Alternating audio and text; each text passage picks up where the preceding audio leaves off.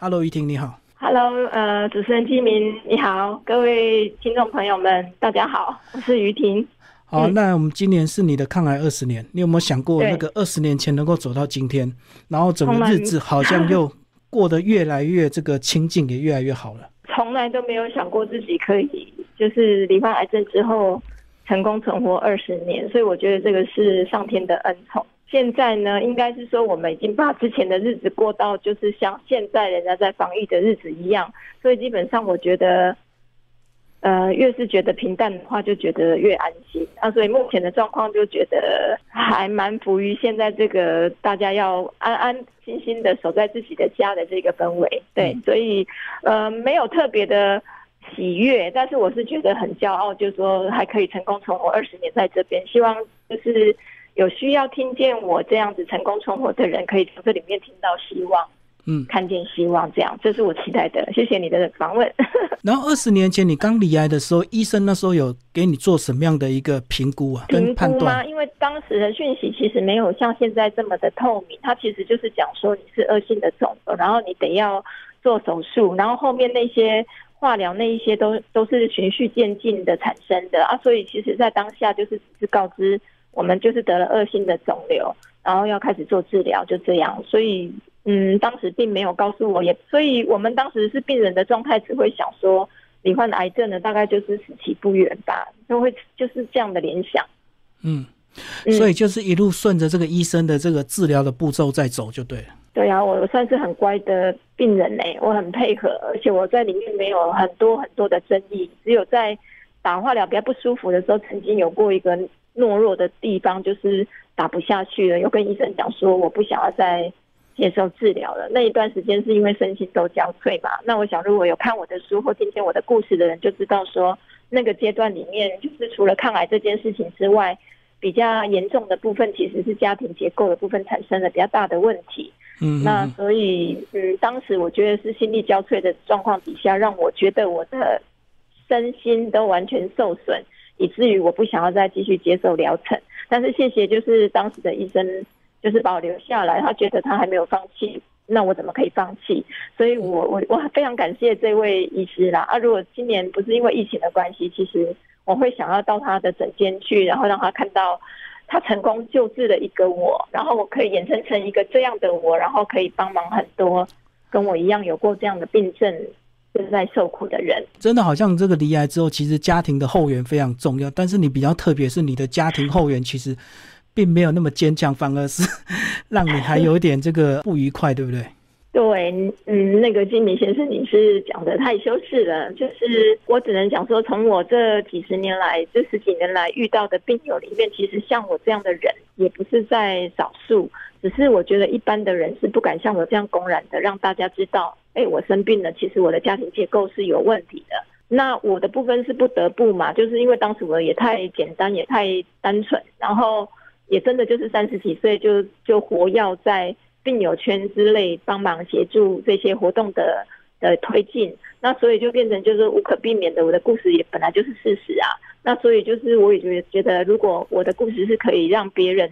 看到一个状态，就是说他们的婚姻如果不是真的如别人眼睛里面看到的那么圆满的话，那真的有一个像我这样的人，也敢公然的讲述说，我就是罹患癌症之后没有家庭的支持，我也可以一个人走到这里。然后，其实在我抗癌斗士的过程里面，其其实编辑有有找过我的父母，哎，就是透过我的文章去帮我找父母。他说你还蛮特殊的，你是那个我怎么样都找不到你的父母在哪里的那一个人。那当时听到这句话，我其实也有点点呃下可啦，就是说，对我好像真的没有一个浮木。但当现在的这个状况其实是我比较安定的状况的时候，我就会觉得，就是哎，我不就是我自己的浮木吗？所以我成为我自己最大的浮木，反而是现在自己觉得最开心的一个部分啊。对，而且我也可以成为别人的浮木。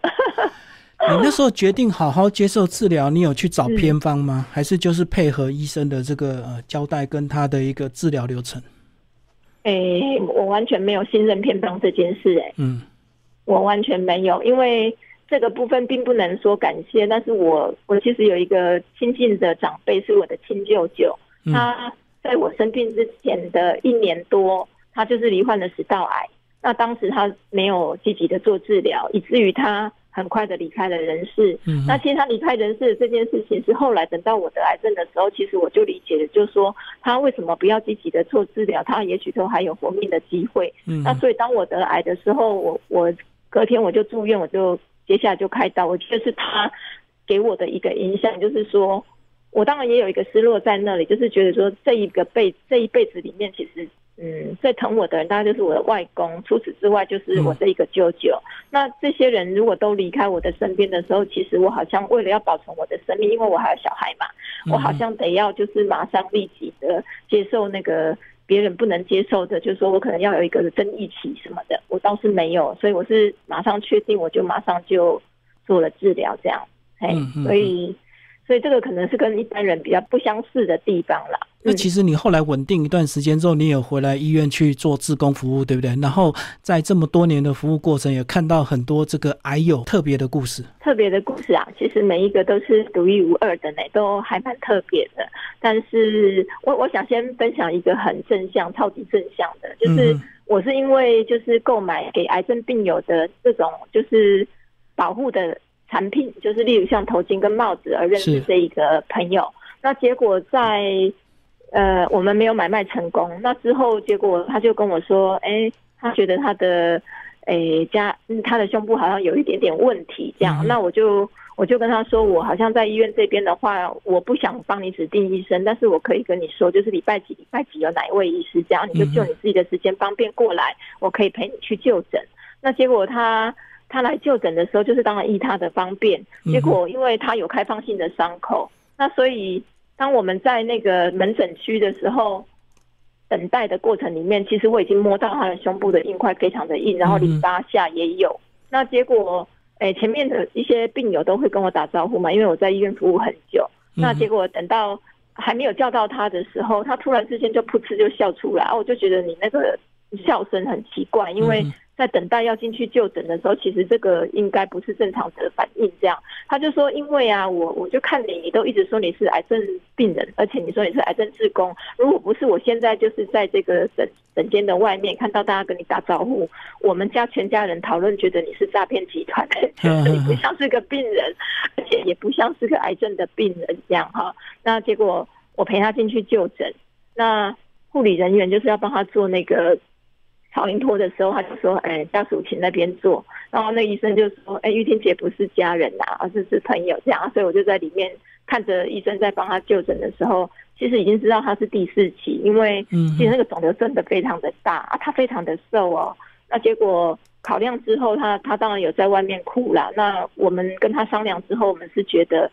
诶，他还是要就近在他家的附近就诊会比较方便。那当时我们的医生就讲了一句，就是说，就算他没有在我们医院里面就诊的话，我们还是持续要关心他跟照顾他哦。那结果他回他家商量之后，他确定是在他家附近就诊。那结果他曾经有过一次，就是比较失落的时候，是来我家拿那种修护品。嗯就是我们病人在吃的那种修护品，不是营养品哦。然后他在车上哭，然后就说：“于婷，我其实没有很想活呢，我其实没有很想活，因为这个治疗太痛苦了。”然后他说：“你你你知道吗？其实我妈妈是生你的气。”然后我我听不懂他在讲什么，什么叫做生我的气？他说：“我妈妈觉得是因为你带我去看医生之后，所以我才会是第四期的癌症。”然后你知道这个对我来讲，就是觉得说我可以理解妈妈要找很多理由来让这件事情比较合理化，嗯嗯但是我不会因为这样生气，我反而就是说这里面就是大家都有大家的情绪在里面。那他就说我好想不要再治疗，就这样子直接死掉就好了。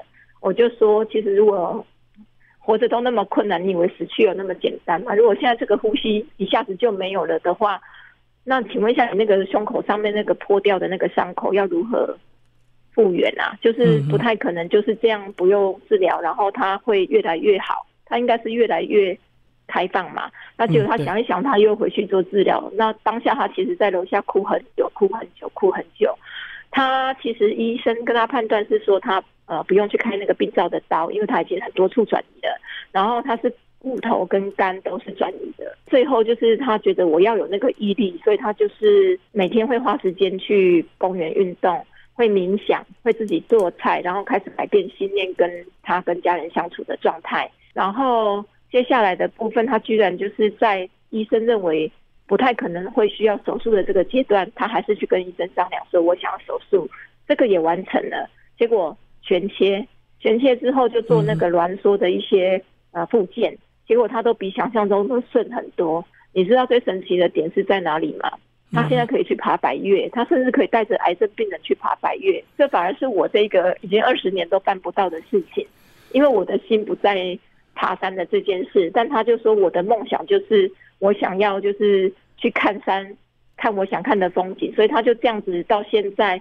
只要我这边有那个第四期的病人正在很失落的状况，觉得没有目标、没有信心的状况底下，他说你只要不要把我的名字公告出来，我都愿意跟你们这样子互动，我愿意把我经历过的东西跟他们分享，所以这是我最近最近最近看到一个最成功的个案，而我觉得很欣慰，就是他说。呃，于婷，你你要不要想想？就是说，当这些呃姐妹好朋友们其实跟你相处，他们是以自工的角度在看你，还是以朋友的角度在看你？某一个程度，其实你像是一个标杆在那里被我们看着，我们都。好像仰望着你的状态一直往你的方向去前进，但事实上就是说，你还是要把你自己照顾好哦。因为自贡跟朋友之间，朋友也是很互相关心的。那自贡的部分，别人就会觉得你都理所应当的，你应该要来关心我们，而会少了对于你的关爱这样子。嗯，哎，我觉得这也是一个很好的学习啊。如果不是透过一个从第四期死里面活回来的一个人回来再跟我讲述这件事情，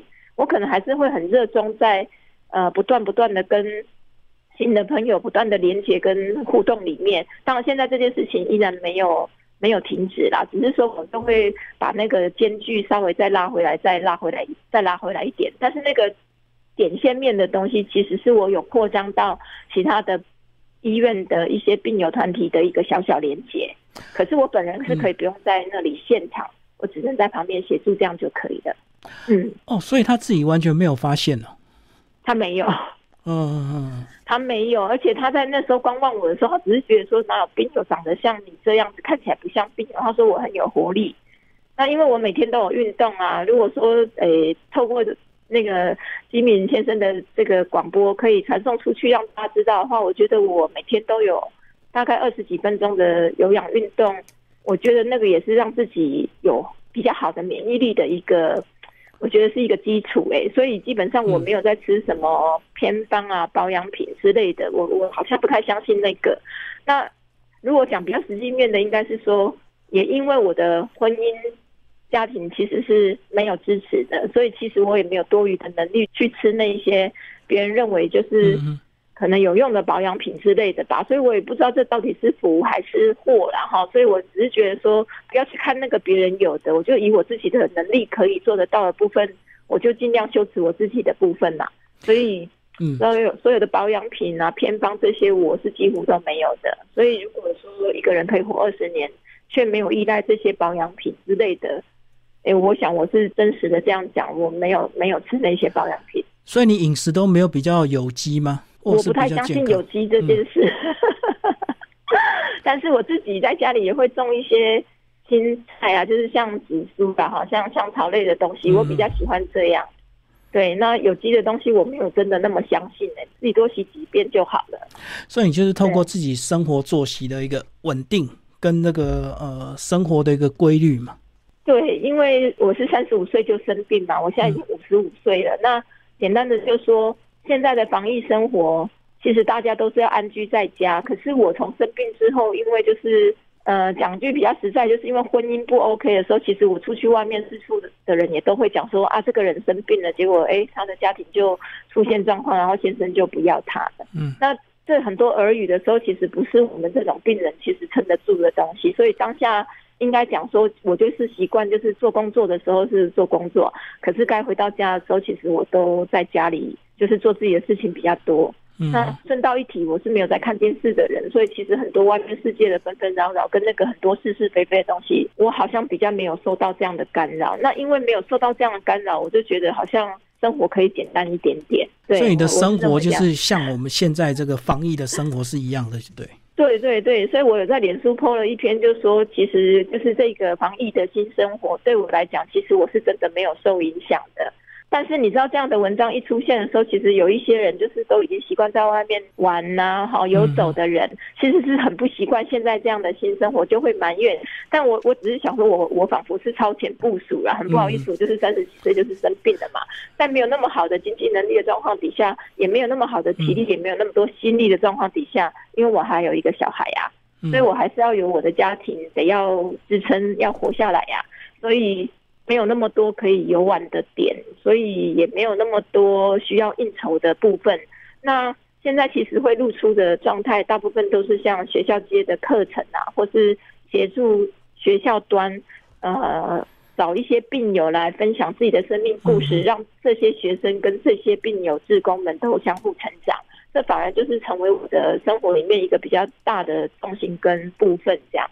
对，就是一直持续在服务就对了。虽然人持续在服务，人是宅在家，但是有空的时候还是会常常对外去去做一些志工服务，包括演讲嘛，对不对？也常也会跑。对对，那从这里也学到了，你看视讯现在多么方便，我们这种根本就是不懂山西的人，但是也也可以用那个王美灯，我女儿帮我准备，然后就跟马杰的视讯。我我发现非常有趣啊，就是我一个人可以对着那个自己的镜头，就看着自己，然后这样讲两个小时。嗯，然后毕呃学生们觉得受惠很多，可是对我来讲，我就说，就是我的这一个生病的历程，其实不是对我自己有意义而已啊，就是说延伸到现在，在中国医啊、马街，甚至像台东啊，或是园林基督教医院，其实我也忘记我到底讲过多少地方，反正有机会对我来讲就是有缘就接啦。但是我在放手，其实也是比较快，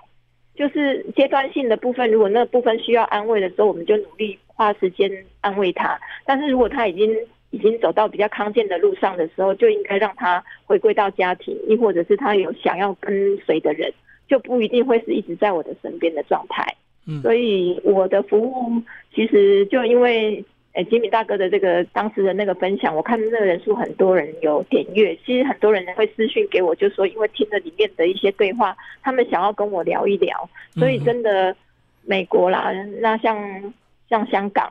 还有就是像高雄、台北，还有反正就是很多地区的人都会跟我互动，但我不一定见过他们哎。对，透过网络认识你一样。对，透过网络其实无远佛界，就是你可以遇到好多形形色色不同的人啊。我我就觉得今天很想特别讲的，就是说谢谢很多的缘分，让我在这一条抗癌的路上遇见很多人。像去年疫情的时候，你有没有办法相信，在大家都找不到口罩的阶段里面，就是有那个不认识我的人，可以从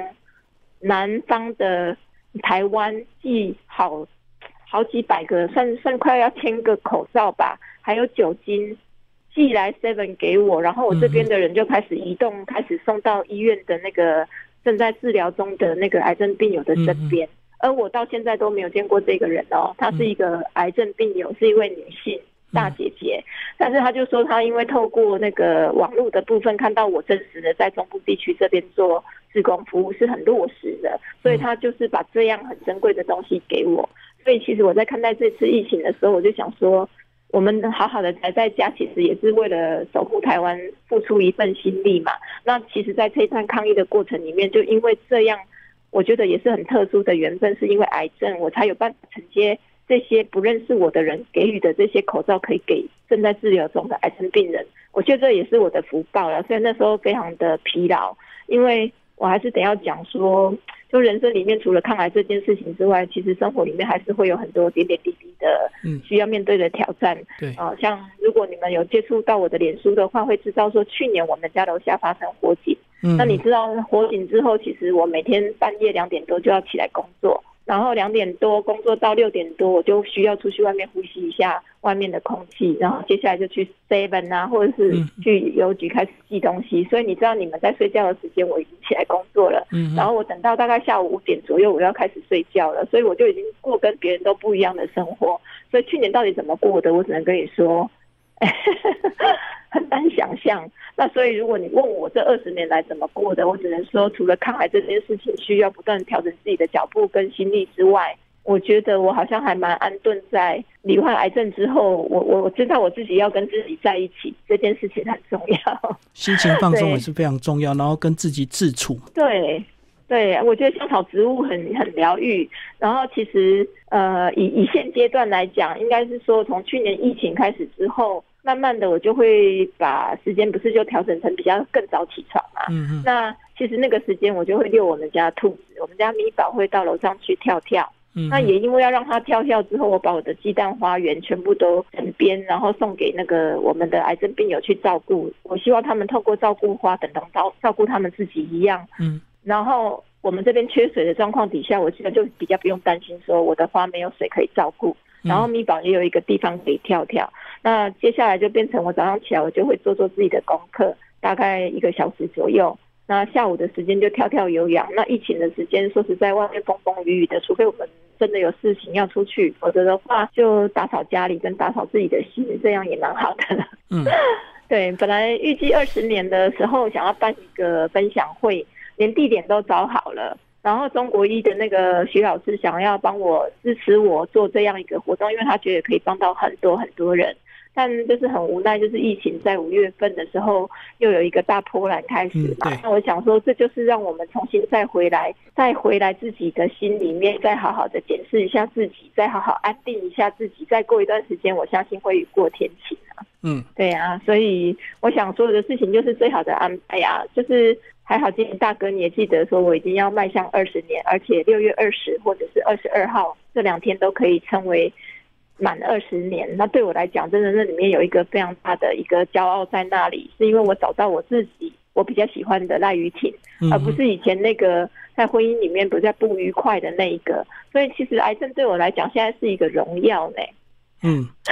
对我很高兴，我罹患了癌症之后，我有找到自己，而不是迷失了我自己。所以有时候生病真的是会失去很多朋友，但是也会交到很多新朋友，对不对？应该是说我们总是这样嘛，就是在这个路上走着走着，说你会遇到的人，可能跟你走一段，可能陪着你走一段。可是等到下一个路口的时候，也许他会回到他的家啊。对可是他也可能跟你一起走啊。所以我昨天看到一段话，其实就是说很感谢雨天呐、因为给你送伞给你的人跟把伞拿走的人都是在雨天出现。那所以我，我想癌症也是这样，就是说我们不经意的，有些人当然是因为遗传的关系，有可能会。啊，那像我们这种都没有遗传基因的人，突然之间就是得了癌症之后，你知道什么叫风云变色吗？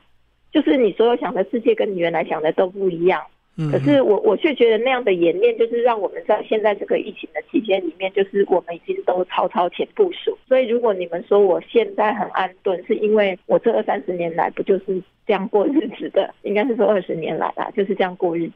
今天非常谢谢呃于婷跟大家介绍她二十年看来的这个心情以及这个呃整个历程哦。好，谢谢。谢谢谢谢谢谢谢谢金大哥，谢谢啊。好，拜拜。平安。